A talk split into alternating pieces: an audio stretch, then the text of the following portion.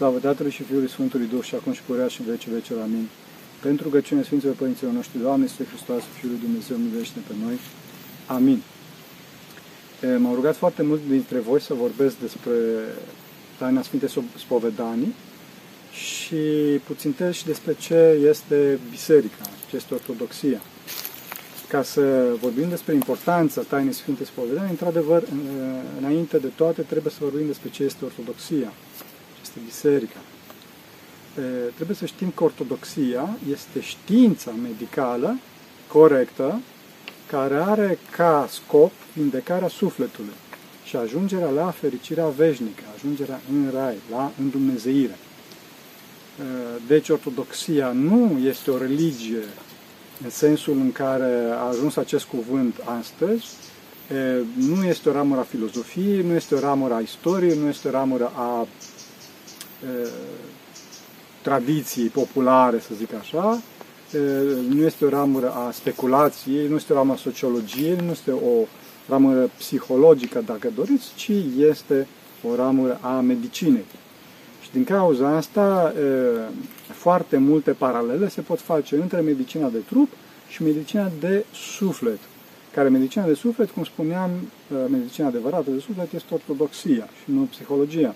Psihologia, unică paranteză, a apărut în timp datorită faptului că societatea s-a depărtat de ortodoxie și a trebuit, uh, vesticii, au trebuit să găsească o soluție de avare pentru asta și atunci au spus că uh, noi o să inventăm o știință a sufletului în disperare de cauză, psihologia este știința sufletului, în disperare de cauză o să, o să găsim o știință care se ocupă de probleme sufletului, pentru că, bineînțeles, toată lumea își dă seama că sufletul nostru are probleme, este bolnav și datorită faptului că s-au depărtat de la acești terapeuți care erau Sfinții Părinți, care erau, prin extensul, preoții, oamenii biserici, din cauza asta au ajuns la, cum spuneam, la e, psihologie.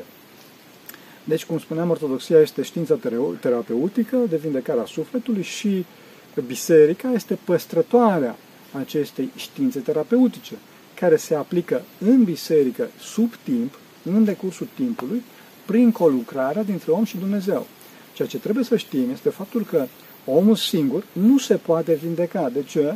Pentru că omul singur nu știe unde trebuie să ajungă.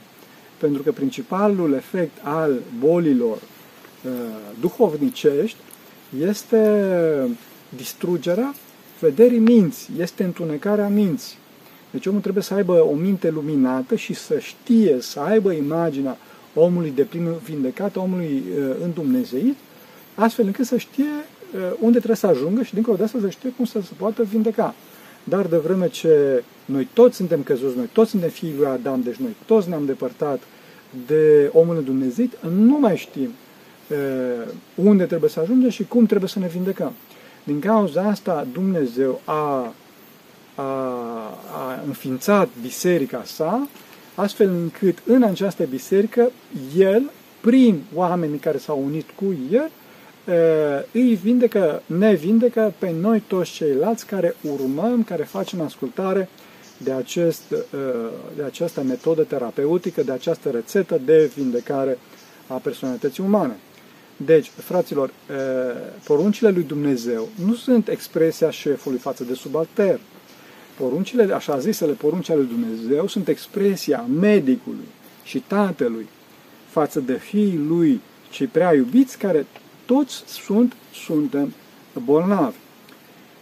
Cei prin care se exercită, prin excelență, această metodă terapeutică de vindecare a personalității umane sunt preoții. Și oamenii, cum spuneam, care s-au, care s-au apropiat de Dumnezeu. Preoții, pe de-o parte, din punct de vedere instituțional, da? și pe de altă parte ceilalți uh, uh, din punct de vedere haric, cum se numește în biserică, adică care cunosc această știință de vindecare sufletelor umane uh, direct de la, de la Dumnezeu. Preoții, în virtutea hirotoniei, pot să, pot să aplice vindecarea, cum spuneam, instituțională, în principal prin tainele biserici, dar și din punct de vedere al călăuzirii duhovnicești, pe când sfinții în principal se ocupă de vindecare sau aproape exclusiv de vindecare din punct de vedere haric, din punct de vedere al harismelor pe care le-a dobândit, din punct de vedere a cunoștinței pe, pe care le-au, le-au dobândit. Deci ceea ce este foarte, foarte important pentru noi este că trebuie să căutăm terapeutul, trebuie să căutăm medicul de suflet uh, care este potrivit pentru bolile uh, noastre duhovnicești. După cum căutăm, uh, din punct de vedere trupesc, un medic care se potrivește, care are specialitatea necesară pentru vindecarea bolilor noastre trupești, la fel și din punct de vedere duhovnicesc, trebuie să căutăm terapeutul necesar. Și acesta este duhovnicul. Acesta este duhovnicul pe care trebuie să-l găsim. Acum, întâi de toate, ceea ce este foarte important, pentru că am spus că duhovnicii au, au această harismă de la Dumnezeu, de a lega și de a dezlega, adică de a, de a vindeca din punct de vedere instituțional, o să vorbim puțin după aceea și din punct de vedere haric, din cauza asta, ceea ce este foarte important este deasa întâlnire cu duhovnicul.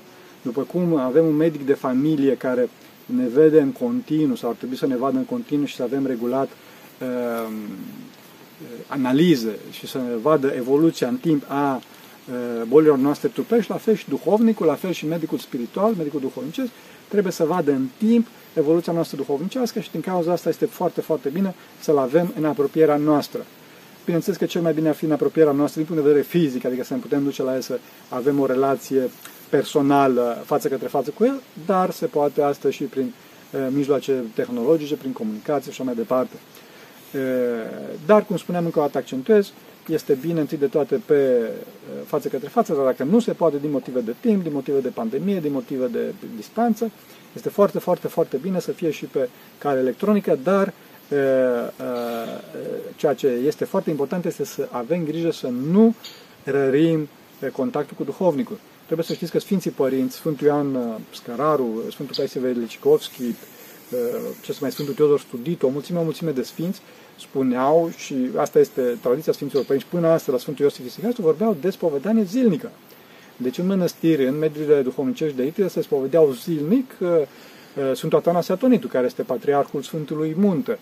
El nu a avut o, nu s-a distins printr-o învățătură teologică de excepție, n-a lăsat scrieri sau a făcut foarte multe minuni, minuni de excepție în timpul vieții sale, ceea ce l-a distins în mod excepțional pe Sfântul Atanasie Atonitul și din cauza asta este și patriarhul Sfântului Munte, este unul, că a fost exemplu personal, tot timpul a fost în mijlocul cenicilor săi și doi, îi spovedea pe toți în, aceeași zi, pe toți în fiecare zi.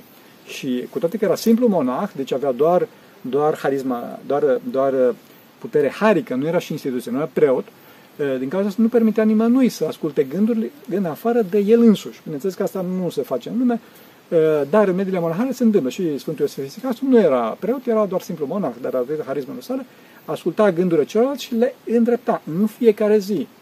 Bine, la Sfântul Iosif Isicastu era relativ simplu, că erau foarte puțini, au câțiva, dar la Sfântul Atanas era o întreagă performanță, era vorba de 120-150 de părinți. Și se ascult pe fiecare în fiecare zi, asta însemna o pregătire uh, fenomenală, formidabilă și din partea Sfântului, dar bineînțeles și o pregătire din partea ucenicilor care, în clipa în care erau obișnuiți să se spovedească în fiecare zi, în clipa respectivă spuneau scurt, asta, scurt la obiect, spuneau asta, tac, tac, tac, tac. E, în lume, bineînțeles, este foarte dificil ca cineva să se spovedească în fiecare zi, nu cerem lucrul ăsta, dar e, o dată pe săptămână sau cel mai rar, o dată la două săptămâni sau în ultimul, cum să spun, ultima, ultima așa distanță o dată pe lună. Nu de patru ori pe an, fraților. Este foarte, foarte rar de patru ori pe an. Asta nu este, nu este progres duhovnicesc, asta nu este terapeutică. Deci stăm, cum să spun, stăm aproape toată perioada anului fără ghidaj duhovnicesc. Nu o să iasă bine.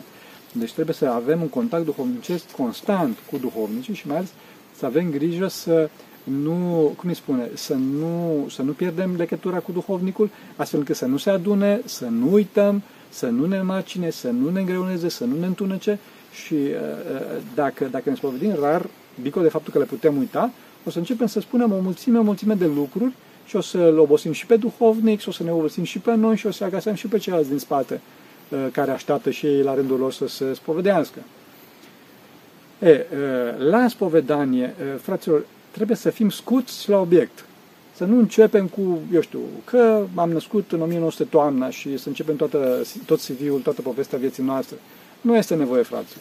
Nu este nevoie de foarte multe detalii. În general, nu este nevoie de, de detalii pentru că, cum spuneam, se pierde esențialul, se pierde timpul și dincolo de asta ne putem pierde și în amănunte și dincolo de asta, mai ales dacă este vorba de păcate trupești, nu dăm detalii pentru că putem să ispitim chiar și pe duhovnic, că este și el om, nu? Deci din cauza asta scurt și la obiect. Chiar vă puteți scrie pe o foaie cu liniuță. Ce am făcut rău, 1, 2, 3, 4, 5, ce am făcut bine, 1, 2, 3, 4, 5 este, este folositor, dacă duhovnicul este într-adevăr un duhovnic experimentat, să spunem și ce socotim noi că am făcut bine, astfel încât duhovnicul să ne poată spune, da, asta într-adevăr este bine, asta accentuează, asta o mai lăsăm, astfel încât să știe, să aibă o imagine globală asupra, asupra vieții noastre, asupra drumului nostru duhovnicesc. Asta trebuie spus la spovedanie. La spovedanie, în general, sigur că putem să cerem sfaturi și este bine să cerem sfaturi, dar sfaturi de viață și să avem grijă să nu intrăm în sfaturi pur profesionale. Adică, fraților, nu întrebăm pe duhovnic ce mașină să cumpărăm sau ce nume să punem la firmă sau tot felul de lucruri de genul ăsta. Vă spun, pentru că știu că s-au întâmplat cazuri. Altceva, dacă în afara spovedaniei avem oarecare considerație față de experiența de viață a duhovnicului sau expertiza lui într-un anumit domeniu, ce putem să ne întrebăm în domeniul respectiv. Dar asta nu înseamnă că suntem legați în fața legii duhovnicești dacă duhovnicul ne spune să cumpărăm mașina XYZ. De exemplu, că tot Sfântul Munte este mașina standard în Sfântul Munte este Toyota Hilux. Asta nu înseamnă că dacă, dacă se spune la cineva să-și cumpere Toyota Hilux, înseamnă că a primit poruncă din Sfântul Munte să-și cumpere Toyota Hilux. Noi cu asta avem, cu asta avem experiența, este o mașină foarte bună, nu avem relații cu cei de la firmă. Înțelegeți? Deci una este latura duhovnicească și alta este latura uh, vieții de zi cu zi. Pentru că se, pot să se nască mari drame în familie, că mie m-a spus duhovnicul să fac treaba asta. Mare atenție, în probleme duhovnicești, într-adevăr duhovnicul are precedență, dar în probleme de familie, soțul are, sau soția are precedență. Deci vă, vă, vă înțelegeți între voi, nu este mănăstire acolo. Deci nu, n-a existat niciodată o slujbă de mirenie, cum există slujbă de călugărie, prin care mirenii să-și dea libertatea totală în mâinile, în mâinile duhovnicului lor. Și are și o, o diferență foarte importantă între duhovnici, între uh, oamenii din lume, între mireni și între monahi, este faptul că mirenii se pot povedi la oricare duhovnic doresc. Și iarăși, dacă, dacă mirenii văd că uh, au o problemă pe care duhovnicul de familie nu o rezolvă, se pot duce, chiar fără binecuvântare duhovnicului lor, la uh, un ava, la un părinte duhovnicesc sporit. După cum în cazul, uh, în cazul uh, medicilor, când avem o problemă mai gravă, o problemă, eu știu, de stomac, uh, de ochi sau așa mai departe și medicul de familie nu poate rezolva, bineînțeles că mergem la un ortoped, la un orelist, la un gastroenterolog, deci la un medic de specialitate. Asta nu înseamnă că lăsăm medicul de familie sau că avem nevoie de binecuvântarea medicului de familie să mergem la, la medicul specialist respectiv. La fel este și în viața duhovnicească. Deci în clipa în care, în clipa în care vedem că duhovnicul nostru nu mai poate rezolva o problemă, mergem și întrebăm pe părintele cu tare, părinte, cum să fac în problema respectivă? Și iarăși, dacă vedem că medicul de familie, adică duhovnicul de familie, nu ne rezolvă în timp nicio problemă și mai ales ne împinge în deznădejde, aici este marea, marea problemă, dacă ne împinge în deznădejde, în clipa respectivă trebuie să ne schimbăm. Trebuie să ne schimbăm, să găsim un alt terapeut care să ne, să ne dea curaj, să ne împingă înainte și să ne poată, să ne poată să ne, cu ajutorul lui Dumnezeu, să ne vindece în timp uh, patimile. Legat de, de, de patim, ceea ce este foarte, foarte important, este faptul, fraților, și este legat și de timp, nu spovedim orice gând care ne trece prin minte. Sigur, ar fi foarte bine treaba asta, dar cum spuneam, mai ales în lume nu se poate din motive, dintr-o mulțime de motive, timp și mai departe. Fraților, spovedim uh, păcatele care insistă, gândurile care insistă. Astea se spovedesc. Deci, uh, eu acum sunt pe, pe versantul opus Satonului, aici este o vale în jos de câteva sute de metri, așa, 700 de metri. E, dacă eu aud pe cineva jos în vale că mă înjură, chiar nu dau atenție, mă duc mai departe. Dacă însă văd că respectivul vine aici pe drum și aud că mă înjură, hop, încep să mă uit puțin, ce se întâmplă în direcția aia, știi? Dacă văd și vine în fața mea și începe să mă înjure, hop, atunci trebuie să chem poliția. Trebuie să spun. Deci o să spun la duhovnic doar în clipa în care spuneam gândul se apropie de mine, mă războiește și nu pot depăși. Nu spunem toate, toate milioanele de gânduri, toate mișcările haotice ale minții. Îi spunem, cum spuneam, gândurile care insistă. Asta mi-a spus eu, Sfântul Varsa fie cel Mare a spus-o. Și trebuie să fim foarte, foarte atenți ce spovedim și cum spovedim. Nu este nevoie de detalii și mai ales nici voi să nu vă aduceți aminte de detalii, mai ales dacă este vorba de păcate trupești, că astea spurcă mintea, dacă se, se, se amintesc cu detalii. Așa. După care, tot legat de aceste păcate și așa mai departe, fraților, să nu vă fie rușine să vă spovediți. Foarte important asta. Și aici mă refer mai ales la sexul frumos. Vă spun eu, din câte am auzit și am auzit destule, tot alea sunt. Tot alea sunt. Nu o să informați pe nimeni nimic. Bine, acum nu știu unde ați pus voi bombe și ce, pe cine ați omorât și așa mai departe, dar fraților, credeți-mă, nu o să informați pe nimeni nimic. Duhovnicul nu o să vă vadă nici cum, că de obicei apar, cum spuneam, mai ales la Doamne, vai, dar cum o să mă vadă? Nu o să te vadă nici cum. Duhovnicul o să se, o să se impresioneze de pocăința ta. Asta o să se întâmple. O să impresioneze de pocăința ta și o să, o să fie luminat de Harul lui Dumnezeu ca să-ți dea cuvântul de la Dumnezeu, pentru că spovedania nu este un act informativ. Spovedania este un act eminamente duhovnicesc, prin care duhovnicul se luminează datorită Harului pe care tu îl tragi asupra ta și asupra lui prin pocăința ta, prin dezicerea ta față de păcat, prin respingerea păcatului și atunci el impresionat de acest lucru și, și, și cum să spun, mișcat de acest lucru și plin de dragoste, uh, de Harul lui Dumnezeu, care este dragoste față de tine, să spune, uh, să spune de, la, de, la, de la Dumnezeu ce trebuie să faci. Nu o să informați pe nimeni nimic, cum spuneam. Deci să nu vă fie problemă că, eu știu, vai de mine ce o să întâmple dacă o să audă ce am făcut. Nu ai făcut nimic. Sau bine, bine, ai făcut ceva care este boala ta, este arsura ta, este problema ta, dar, fraților, de la Dan până astăzi tot alea sunt. Să nu spun în public că, na, așa. Deci asta este foarte, foarte important. Iarăși, pregătirea pentru spovedanie. Fraților, nu e nevoie de post. Pentru că s-au născut mari drame, că au venit oameni în Sfântul Munte, au vrut să se spovedească, au avut probleme imense și că au uitat să, se, să postească, nu s-au spovedit. Nu este nevoie de post. Trebuie să știți că omul, omul, omul se poate spovedi absolut la orice oră din zi și din noapte și trebuie să fie gata să-și deschidă inima în orice clipă. Și preotul este, este obligat să, să, să-i deschidă ușa absolut în orice clipă.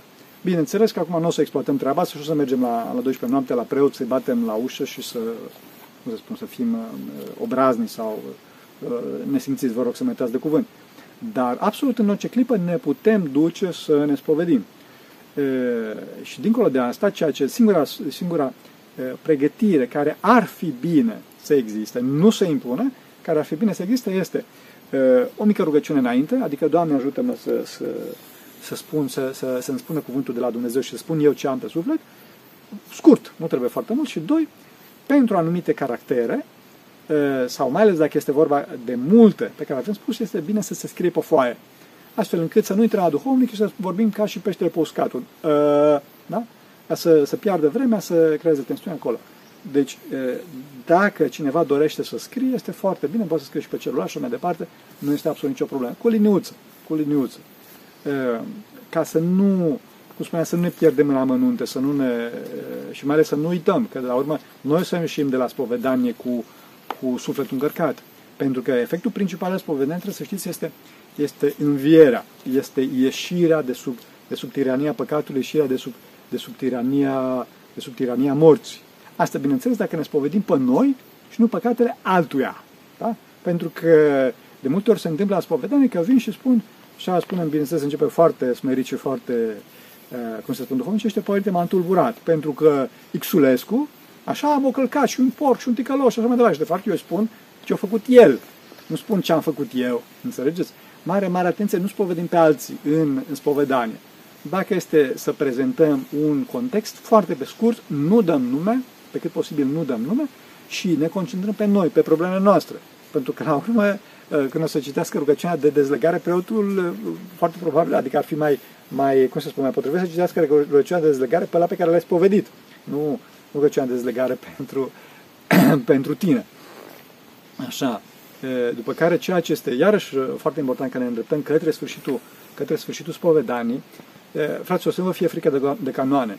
Acum, bine, în lume e o altă problemă, căutați duhovnici buni, dar trebuie să știți că uh, cel puțin în mănăstirile de tradiție, în, în duhovnicii, hai să zic așa, de elită, sau cum vreți să-i spunem, care știu tradiția bisericii, știu că canonul nu este premisă de iertarea păcatelor.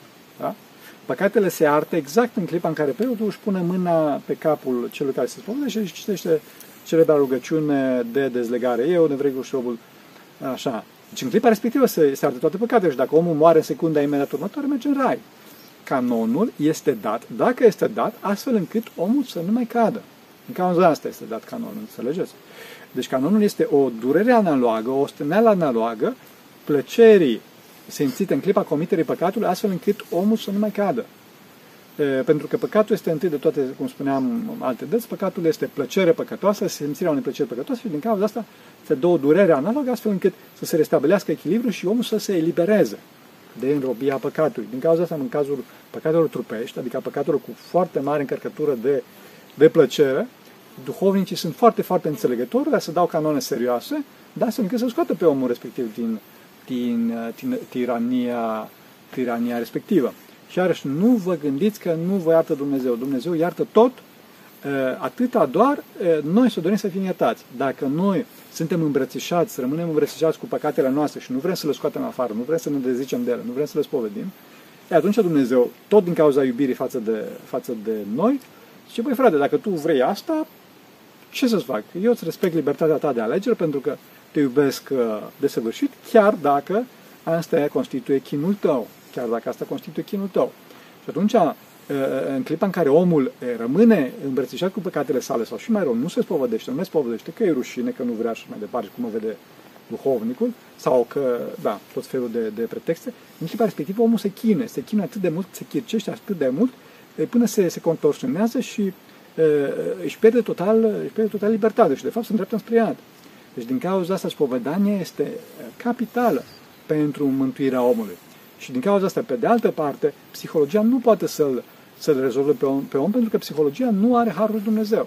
Psihologia este doar, mă rog, o discuție în care omul, da, există o oarecare descărcare, dar totuși rămâne pe plan uman. Toată problema rămâne pe plan uman și dincolo de asta nu este taine. Nu este taine, nu este Sfânta Împărtășane în cazul, cazul psihologiei. Dacă psihologii conlucrează cu duhovnicii și trimit pe oameni la duhovnic după ce, mă rog, uh, omul care a mers la psiholog, uh, după ce se descarcă acolo puțin, îl trimit la duhovnic, asta da, dar altfel psihologia nu poate să rezolve și vedem că tot vestul care este plin de psihologie este plin și de, de bol de nervi, pentru că n-ai cum, n-ai cum, pentru că omul are nevoie de Dumnezeu, are nevoie de necreat, are nevoie de perfecțiune, are nevoie de iubire.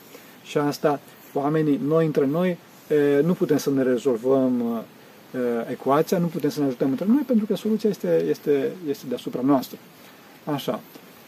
Deci asta ar fi pe scurt referitor la spovedanie și la relația ei cu, cu psihologia și din cauza asta trebuie să știm că este foarte, foarte important să mergem să ne spovedim și mai ales regulat. Să avem regulat, să avem, cum spuneam, cel puțin o dată pe lună, de recomandat o dată pe, o dată pe săptămână. Cum spuneam în cazul mediilor duhovnicești de elită în mănăstiri se poate ajunge chiar zilnic, să face așa o foarte scurtă, cum spunea Sfântul Ioan, Ioan Scărariu, se scria pe foaie, sau tet-a-tet, în curte, sau, mă rog, un mesaj, ceva, ce a făcut bine, ce a făcut rău, și asta îl, îl descarcă foarte mult pe om. Dincolo de asta, avem, deci dincolo de faptul că se descarcă și dincolo de faptul că se spovedește și vine harul asupra lui, e, primește și cuvântul duhovnicesc la duhovnic. Și acest har care vine asupra lui dă și puterea să facă ascultare de acest cuvântul, acest cuvânt duhovnicesc care vine de la, de la conducătorul spiritual și atunci omul iese încet, încet. Și astfel ne vindecăm. Astfel ne vindecăm. Nu cu pastile, fraților. Hai să lăsăm pastile. Doamne ajută, să ne ajute Dumnezeu.